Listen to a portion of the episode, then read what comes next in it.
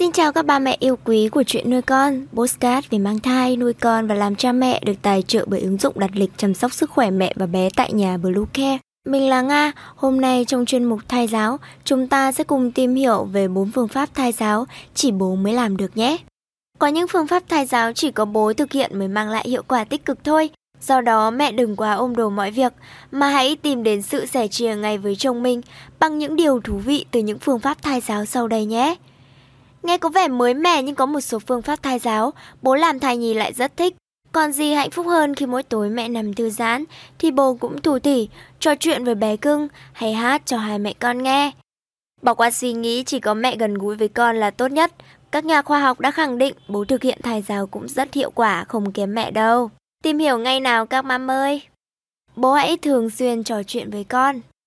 Bắt đầu từ tuần 18, con đã bắt đầu có những phản ứng rõ ràng về âm thanh và ánh sáng. Từ tuần 30 trở đi, thai nhi sẽ có khả năng ghi nhớ và phát triển chỉ số IQ cao. Chính vì vậy, việc giáo dục trước khi sinh là cần thiết và quan trọng cho con yêu. Trong ngày, lý tưởng nhất là vào buổi tối khi cả hai vợ chồng đã yên ổn trên chiếc giường ấm áp, thì bố có thể dành khoảng 15-20 phút để trò chuyện với con. Thai giáo bố làm không cần phải quá phức tạp. Ngoài việc kể cho bé nghe hôm nay bố đi làm có gì vui, bố đã háo hức để được về nhà gặp con như thế nào, bố cũng có thể đọc truyện cổ tích hay làm thơ con cóc, vân vân. Những việc đơn giản này tuy nhỏ nhưng cũng giúp trí não bé phát triển tốt hơn. Các nghiên cứu cũng đã khẳng định nếu nghe được giọng nói của bố thường xuyên có thể kích thích sự phát triển thính giác, luyện phản ứng nhanh cho con yêu đấy. Bố có thể chọn cách thai giáo thứ hai, đó là chọn cho con các bản nhạc. Âm nhạc có thể kích thích sự phát triển trí não của bé và tâm trạng tốt của mẹ bầu, tăng cường cảm giác thân mật giữa bé con trong bụng và bố mẹ. Bố nên lựa chọn các loại nhạc có âm hưởng nhẹ nhàng, âm lượng vừa phải, không có những tiếng động lớn đột ngột để tránh làm bé khó chịu mà quẫy đạp. Hoặc là bố cũng có thể thử thai giáo bằng nhạc tiếng Anh cho thai nhi cũng rất là hiệu quả. Phương pháp này có thể giúp bé sinh ra, có thể tiếp thu nhanh các ngôn ngữ đa dạng một cách nhanh hơn. Hay nói cách khác là áp dụng cả thai giáo âm nhạc và thai giáo ngôn ngữ hòa làm một. Phương pháp thai giáo thứ ba chúng mình muốn kể đến đó là bố có thể vuốt ve bụng bầu. Chỉ là vuốt ve nhẹ nhàng, không cần xoa bụng bầu bố nhé. Thời gian mỗi tối trước khi bé đi ngủ là lúc thai nhi chuyển động khá nhiều.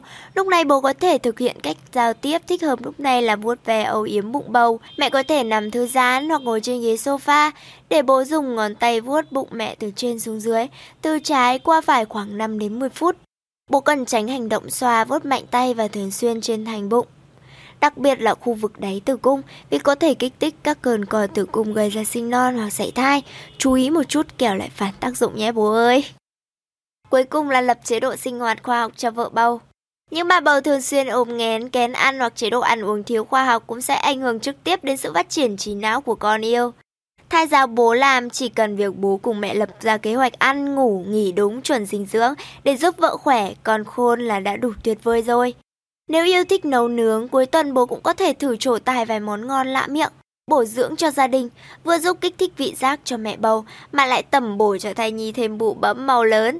Tại sao không nhỉ? Thời buổi này chuyện thai giáo không là của riêng mẹ mà sự tham gia của các ông bố cũng rất cần thiết cho quá trình phát triển toàn diện về thể chất và trí não của con.